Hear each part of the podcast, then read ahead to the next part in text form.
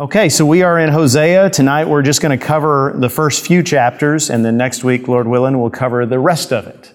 Uh, so, Hosea uh, was a prophet in the northern kingdom of Israel. Some of you know this, maybe most of you know this, but uh, Israel, of course, was started as one united kingdom. David succeeded Saul as king and became, that was, that was Israel's golden age. He led them to their greatest victories militarily. They were the biggest they ever were under David. And then Solomon came along, and Solomon was a wise ruler, and they became very wealthy. They became the glory of the Middle East, you might say. People would come from all around, from northern Africa and from other parts, to just see their glory. Well, after Solomon, Solomon's son was Rehoboam one of the real knuckleheads of the Bible, in my opinion. Uh, Rehoboam uh, was confronted by a guy named Jeroboam. Don't let that confuse you, but Jeroboam was a, was a young man who had worked under Solomon and then run afoul of the king and, and run away. Well, he comes back saying, Well, I represent the northern ten tribes of Israel, and we're asking you to lessen the taxes. Your father put all these taxes on us because he's always building all this stuff. He built the temple, he built his palace, he's always building, building, building. Well, we're asking you just give us a little bit of break. And so Rehoboam said, Well, let me, let me talk to my counselors and see what they say. So he talked to his counselors. These were all the old men who served his father. They said, You know, you don't really have to give in to them completely, but if you just give a little, if you just listen to them and give a little and give them a little bit of relief, they'll serve you forever. He said, Okay. So he decided to talk to the young guys he'd grown up with. What do you think I should do? They said, You tell them if you thought my dad was tough. I'm even tougher. I'm going to I'm going to really punish you. And so that's what he did. He went to Jeroboam and he said, "Don't come to me, don't come to me looking for relief. I'm the boss and what I say goes." And from that point on, there was a split in Israel. David's throne was left with only two tribes, Judah and Benjamin. They became known as the nation of Judah. They still had Jerusalem. They still had the temple, but the northern 10 tribes took the name Israel and they their capital was in Samaria. Jeroboam, that young man, became their first king. And he built temples in Bethel and Dan, two cities in the northern kingdom, and put golden calves in them, which you, you want to say, well, hadn't he read Exodus? But what he was doing was he was saying, listen, our people keep taking pilgrimages three times a year to Jerusalem. And every time they do, they're going to go down there and they're going to think, boy, we sure miss being being uh, associated with our fellow Jews down here, uh, maybe we should get back together. Well, I don't want that to happen. Let's give them a place to worship up here so they don't have to go to Jerusalem. Of course, none of this was the will of God, but he was doing what was politically expedient, what was good for his political success. And so this is what he did. He made these two temples, these alternate temples, and, and said these are temples of the Lord, these are temples of Yahweh, but they weren't the ones. Uh, ordained by God, and they weren't done. They, they weren't using the Levites as priests. They weren't uh, doing things the way God wanted them to. He was doing this for his own sake. So that's the split between the two kingdoms. Fast forward about 200 years. The king on the throne in Hosea's time was also named Jeroboam. So we call him Jeroboam the second or the deuce. Nobody calls him that. I just made that up. But uh, you can read about him if you want to know the details of his life in 2 Kings chapter 14. It's not a long section, but what it tells you is that Jeroboam II was a very effective king from a military and political standpoint. Uh, Israel enjoyed more prosperity than they'd had since the days of Solomon, and they even won some battles and, and got back some of the land they'd lost down through the years as other nations had invaded and just picked off little chunks of their territory. Well, now they start to reclaim it because Jeroboam's winning battles and Jeroboam's doing things right and, and, and good things are happening. However, spiritually, he was an evil king. You know, if you ever read the books of Kings and Chronicles, you'll see that. So and so, son of so and so, was born, and it, it either says he was a good king like his father David, or he was an evil king like his father, whatever. Well, Jeroboam II was an evil king. He uh, and, and what that usually boils down to is that was a, an evil king is a king who does not root out the idolatry of the land. Allows the, allows the people to chase after foreign gods, allows people to do things that are against the will of God. Because here's one thing we need to understand The king of Old Testament Israel or Judah was different than any other ruler in any other time in history, because that's the only time in history, that little several hundred years of time, where the king of the people was supposed to be the, the spiritual leader too. I mean, we, we don't, when we elect a president, we don't elect the high priest, right? We want him to be a moral person. We want him to be someone who, who uh, is friendly towards the gospel, but we're not electing a spiritual leader, we're electing a political leader. But in, in Israel's case, the king was a link between the people and God because if he didn't punish evil in the land, then the people didn't fulfill the covenant. If he didn't send his armies out to burn all the idolatrous shrines up in the, uh, up in the mountain places, right? then the people would follow Baal and they'd follow Molech and Ashtoreth and all those false gods. And, and the, the people would go further and further, and so the, the covenant would be broken. You see how important the position of king was and how important it was, not just that the king was a good politician or, or an effective general, but that he actually was a godly person, someone who loved the Lord. Jeroboam wasn't. So, part of what happened in Israel during his time is injustice increased. And what that meant was, yeah, there was a lot of money in Israel in those days. And so you got, I, I assume you could, based on well, when we get to Amos, you'll see him talking about this. I assume that when you went through Samaria, the capital city, and other Israelite cities, you'd see these new houses being built. And some of them were lined with, uh, with cedar and they had ivory pillars. And oh my goodness, look at the wealth. But that was just a small percentage of the people. The poor were getting poorer while this small section were getting richer. And so there was this, this divide and there was this injustice. Now, here's something else to know before we get into the book of Hosea.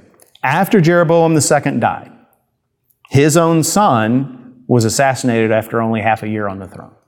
And that was the beginning of a, a period of chaos. There wasn't much left to Israel. By the, uh, within a, a couple of decades, the nation of Assyria invades Israel and wipes out the 10 northern tribes. Doesn't kill them, I mean, kills a lot of them, but carries them off into captivity and they intermarry and they're gone. There's, you know, you, you don't meet somebody now who says, I can trace my lineage to the tribe of Simeon or the tribe of Reuben because those, those tribes are lost to history because of this. So, what you see with Hosea is he's the last of Israel's prophets before that happens.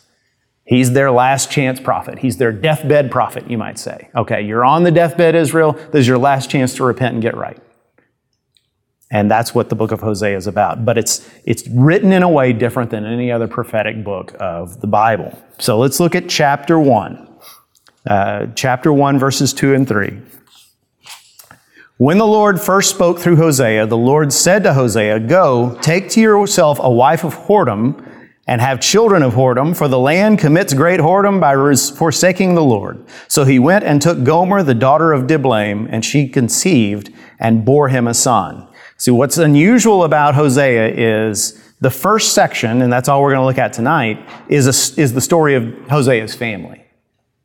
We go one, chapters one, two, three, we hear about Hosea's family, and then the rest of the book doesn't really touch on it at all. Although, what I hope to show next week is it really does. That Hosea's family story is a way of showing Israel in microcosm, this is who you are. You're my family. And so Hosea, what's happening in Hosea's family is happening in my family with you. Now, what happens here is God tells Hosea to do a shocking thing. He tells this prophet, this man of God, to marry a woman that he knows is going to be unfaithful. Now, the ESV uses the word whoredom, which I hope is a word you don't run around using. It's not one I run around using. Uh, there's, there's arguments over what that means.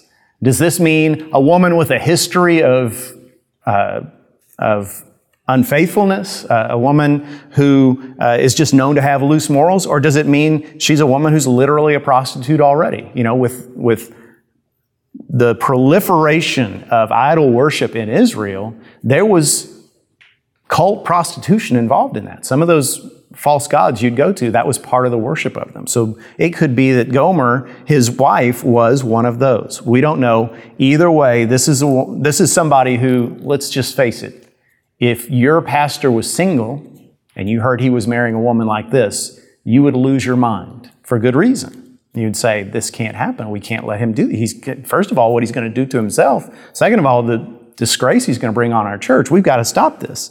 So Hosea does this shocking thing. And that's not as unusual as you might think unless you really dig into the Old Testament because God was often using his prophets in these ways. He was often telling his prophets to do symbolic actions that were shocking. See, we think of prophecy as being, oh, they stand up and they preach and they foretell the future. Prophecy was really more like God taking a, a, a stick and whacking somebody who's not listening. Hey, listen up. Listen up. You, you, you're, not, you're not listening to the word of God. So I'm sending this prophet to go poke you in the, in the nose, uh, to poke you in the rear end, you know, to kick you around until you listen. And sometimes they wouldn't hear just words, as shocking as those might be. Sometimes they had to do shocking things. So, for instance, in Ezekiel, the prophet Ezekiel's wife dies. And we know that Ezekiel loved his wife because God told him, You're about to lose the delight of your eyes. He doesn't say you're about to lose your wife. You're about to lose the delight of your eyes. The one that your eyes delight in is about to die. And God tells him, But I want you to, I want you to not mourn. Don't weep. Don't put on your mourning clothes. Just go on about your business. And because you love your wife so much, everybody's going to say, What in the world's gotten into Ezekiel?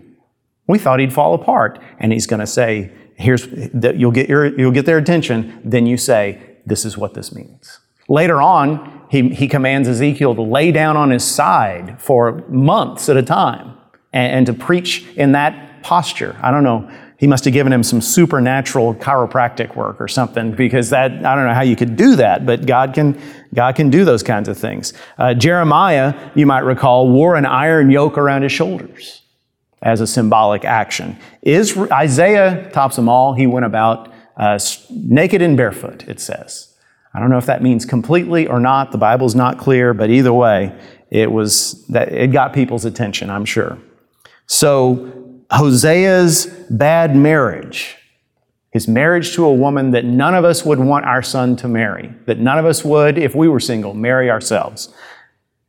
You might think, oh my goodness, that should have disqualified him from being a prophet. But in reality, it made him more qualified. It made him a better prophet. Why? Because it showed people how God himself felt. God was saying, look at what happened to my servant Hosea. Look at how unhappy he is now. Look, look at what he's going through. That's what I'm going through. And the people would start to get the message Oh, we understand now. We're Gomer. We're the unfaithful woman. But before there's unfaithfulness, before there's an abandonment, there are children. So verse 3, verse 4. And the Lord said to him, Call his name Jezreel. This is her firstborn. She gave birth to a son. Call his name Jezreel, for in just a little while I will punish the house of Jehu for the blood of Jezreel, and I will put an end to the kingdom of the house of Israel. And on that day I will break the bow of Israel in the valley of Jezreel. Now, what is that about? So there's a story. This is another thing about he, Hosea is Hosea knew his history. And there's a lot of references to Israelite history that you can read about in the Bible. This is one of them. So when, I, when Elijah was alive, remember who was king when Elijah was alive? King and queen? Ahab and Jezebel, right? So when Elijah and Jezebel were on the throne, or when uh, Ahab and Jezebel were on the throne, uh, Elijah, actually it was Elisha, his, his predecessor or his follower, uh, who went and, and got an Israeli general named Jehu and said, Listen, God's had enough. It's time for you to take out the whole family of Ahab. And he did. Jehu just goes on the warpath, and he's the one who ends up, you know, having Jezebel thrown down from the tower and the dogs ate her flesh. And, you know, there's all these gruesome details of the things he did to the family of Ahab, but he, he wiped them from the face of the earth in the judgment of God. Now, we look back on that and say, well, you know, that's good because evil people deserve what's coming to them. But imagine being alive in Israel at that time and finding out that the ruling family of your nation has been completely killed in brutal ways. I mean, that's chaos. That's, that's heartbreaking. So to name a son Jezreel is like today to name a son Ground Zero or Chernobyl. You know, you, you hear a word like that and you think, oh, you're, you're naming him disaster. And God's point is, when people walk up and they say, Oh, what a cute little boy, what's his name? Jezreel. Why would you name him that? Well, because God's going to bring that kind of judgment on this nation one more time. And when he says blood of the house of Jehu, Jeroboam was the last of the kings who were sons of Jehu. So, if that makes sense. Verse 6 She conceived again and bore a daughter. And the Lord said to him, Call her name No Mercy, for I will no more have mercy on the son of Israel to forgive them at all. But I will have mercy on the house of Judah, and I will save them by the Lord their God. I will not save them by bow or by sword or by war or by horses or horsemen. So his second child is named No Mercy. Lo Rahama is the, is the Hebrew pronunciation. Terrible name to give a little girl. By the way, notice it doesn't say that she was, uh, that she was Hosea's daughter. She may not have been. It, it, says Jezreel was his son, but it doesn't say that his next two belonged to him. And in fact, when people would come along and say, What's this little girl's name? And he'd say, Lo Ruhamah, they'd go, Oh my goodness, what a terrible name. Because it's essentially saying, I don't love this child.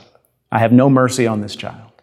And so they would assume, well, she must not be his. He must be angry that this is a child of, of, uh, of harlotry, a, a, child of adultery, and that's why he gave her such a, an awful, awful name. It gets worse. Verse 8. And when she had weaned no mercy, she conceived and bore a son. And the Lord said, Call his name not my people for you are not my people, and I am not your God. Now, this one, Lo Ami, the name of this third boy, would have really shocked people. Because this idea of you are my people, I am your God, that's covenant language. If there was anything that the Israelites took pride in and found security in, it was the fact that they were the people of God. They were the chosen ones. You know, they didn't have anything else going for them. They weren't a big nation. By now, they weren't wealthy anymore. Even though Jeroboam had increased their wealth, they weren't, in the sight of the other nations around them, they weren't great. But they were the people of God, and God had always come through for them in the past. Think about all those stories from the book of Judges and Kings and all those miraculous rescues. And God's saying, You're not my people anymore. That's what this son's name means. But next, but notice what happens next. Notice there's a turn in verse 10. Yet the number of the children of Israel shall be like the sand of the sea, which cannot be measured or numbered. That's, the, that's language from God's promise to Abraham back in Genesis chapter 12. Your, your offspring will be, like the sand of the sea for number, he told him. You're going to have so many people, you won't even be able to count them. So, what's God doing here? He's saying, okay, I'm, I'm giving you all this bad news, but it doesn't mean I'm done with you. And we're going to see this in the book of Hosea, this back and forth. Here's the, here's the destruction that's coming, but there's still hope. Here's, here's the awful things you're going to experience, but if you trust in me, I'll bring you back. Back and forth he goes. He continues in verse 10. And in the place where it was said to them, You are not my people, it shall be said to them, Children of the living God. And the children of Judah and the children of Israel shall be gathered together, and they shall appoint themselves one head. He's talking about someday there's not going to be a divided kingdom anymore. There's going to be one people, one people of God, and there's going to be one person leading them. Now, you and I, as New Testament people, we know that that never really gets totally fulfilled in this life, not yet. That Jesus is the one who's going to lead the, the final people of God. But Hosea doesn't know that. He just knows God's planning it. And then he says, And they shall go up from the land, for great shall be the day of Jezreel. Now there's that name again. And here's, here's something I learned when I was preparing for this. I'd, I'd never learned this in all the times I've read Hosea. So why does he say that? The name Jezreel, not only is it a reference to a city where this awful thing happened all these years before, but in Hebrew it means God sows, S O W S, God plants. So I think what he's saying is, I've planted you, and someday you're going to pop out of the ground. There's going to be a resurrection of the people of God. Remember, some of you know the book of Ezekiel and the valley of the dry bones. And Ezekiel comes upon, has this vision, all these bones laying in a valley, and all of a sudden they snap together into skeletons. And Moses and Ezekiel's like, well, I don't know what to make of this. What am I going to do with all these dead bodies? And suddenly they stand on their feet and they're covered with flesh and they're breathing in and out. And God says, This is what I'm going to do to my people. You think you're dead, but I'm going to bring you back to life. And that's what God's promising here at the end of chapter 1. Now let's move to chapter 2, verse 2. So in between story, there's a little bit of explanation. Verse 2, he says, Plead with your mother. Plead. This is Hosea speaking. For she is not my wife, and I am not her husband, that she put away her whoring from her face and her adultery from between, between her breasts, lest I stripped her naked and make her as in the day she was born, and make her like a wilderness, and make her like a parched land, and kill her with thirst. Upon her children also I will have no mercy because they are children of whoredom. What has happened is it's Hosea explaining to his children, Your mother has left us. And now God is saying, The people of God have left me. Now think about it this way. In the, in the analogy of Hosea's family in Israel, the children represent the people. They've been abandoned by their mother. Well, who's the mother? It's the institutions of Israel. It's the king. It's the priests. It's the temple. It's all the, all the rules and, and, and rituals. It's all that stuff that was supposed to guide them to the truth. Well, all of that's been twisted and turned towards adultery, idolatry with other gods. And so the children are left behind. And God is explaining to them, listen, I've got to punish your mother. I've got to. She has abandoned me. And, you're just going to have to understand. You're just going to have to see why we're so lonely for, the, for this next little while. Look at verse 7. She shall pursue her lovers, but not overtake them. And she shall seek them, but shall not find them. Then she shall say, I will go and return to my first husband, for it was better for me then than now. God is saying, when things get rough for her, she's going to want to come back. Israel's going to want to come back. Just like uh, a, a, spouse who has left and realizes, oh my gosh, I'm way unhappier now than I was back when I was married. I need to go back to my husband, back to my wife. God says that's going to happen with Israel. She's going to realize the error of her ways when I take away my protection from her. Verse 8 and she did not know that it was I who gave her the grain, the wine, and the oil, and who lavished on her the silver and gold, which they used for Baal. Therefore I will take back my grain in its time, and my wine in its season. And I will take away my wool and my flax, which were to cover her nakedness. Now I will uncover her lewdness in the sight of her lovers, and no one shall rescue her out of my hand. And I will put an end to all her mirth, her feasts, her new moons, her Sabbaths, and all her appointed feasts. So what he's saying is, bad times are coming. Bad times are coming for the, for the people of Israel, but it's going to bring them back to me. And in a sense, that's what Hosea is going to have to say to his children. Your mom has left us, and things are going to get really bad for her. And that's what's going to bring her back to us. Now look at verse 14. Therefore, behold, I will allure her. This is God talking about a wife who has abandoned him. I'm going to win her back. I'm not going to say good riddance. And when I hear that she's having trouble, I'm not going to say, well, you brought this on yourself. I'm going to go and win her back. I'm going to allure her. I'm going to woo her. He says, I will allure her and bring her into the wilderness and speak tenderly to her. And I will give her a vineyard, I will give her vineyards and make the valley of Achor a door of hope.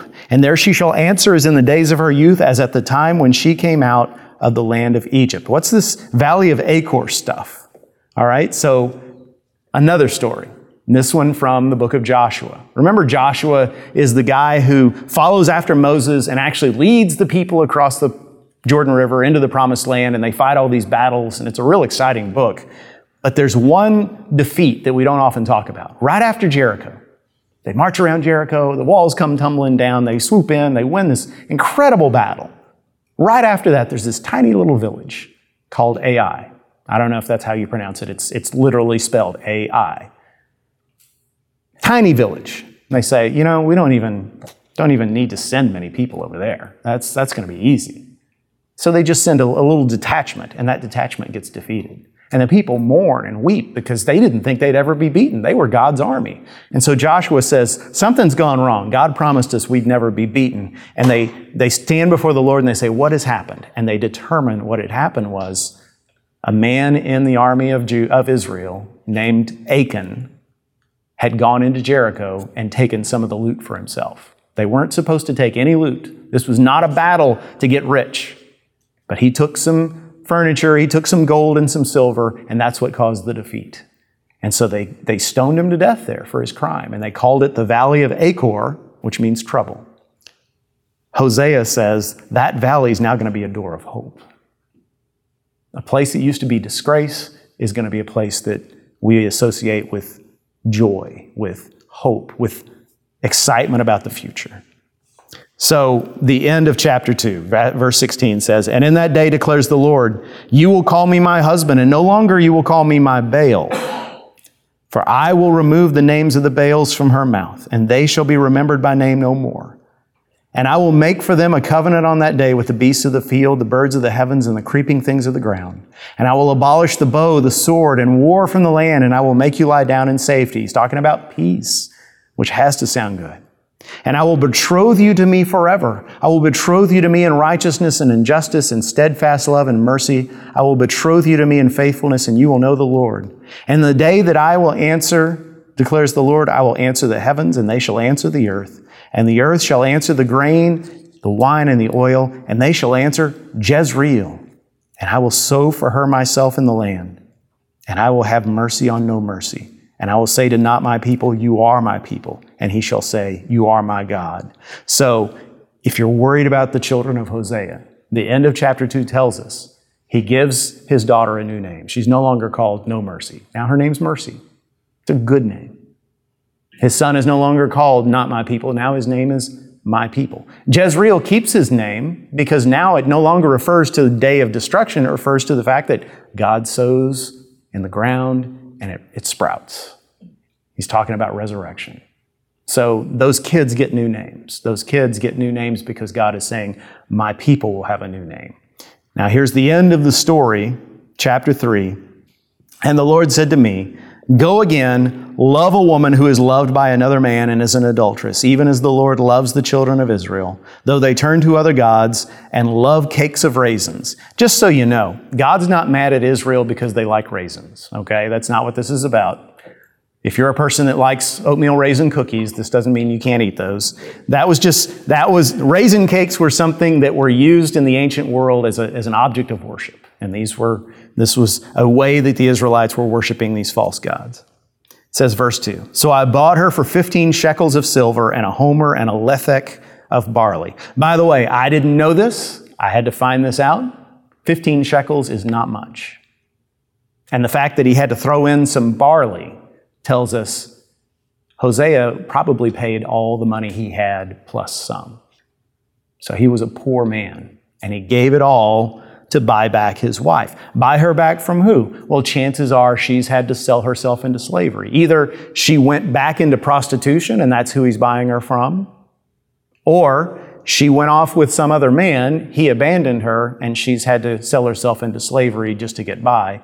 And Hosea is buying her from her slave master. Either way, either way, Hosea is buying back this one who has broken his heart. Now look at the rest.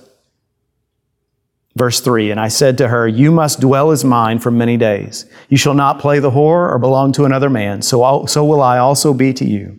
For the children of Israel shall dwell many days without king or prince, without sacrifice or pillar, without ephod or household gods. Afterward, the children of Israel shall return and seek the Lord their God, and David their king, and they shall come in fear to me, fear to the Lord and to his goodness in the latter days. So Hosea goes, buys back his wife, says, That's it, you're mine forever, and I will be yours. Now, of course, a man can't guarantee that his wife will be faithful any more than a woman can guarantee her husband will be faithful, but you would think that the best way a man can win his wife's everlasting fidelity is to say, No matter what you've done to me, I'm going to give everything for you.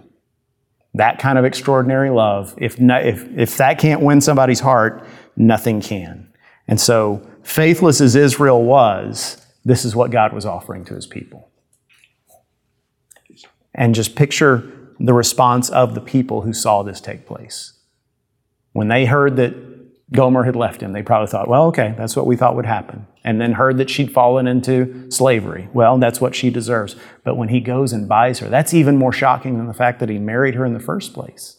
That's, in a, in a sense, degrading himself by buying back a woman who had, who had humiliated and hurt him.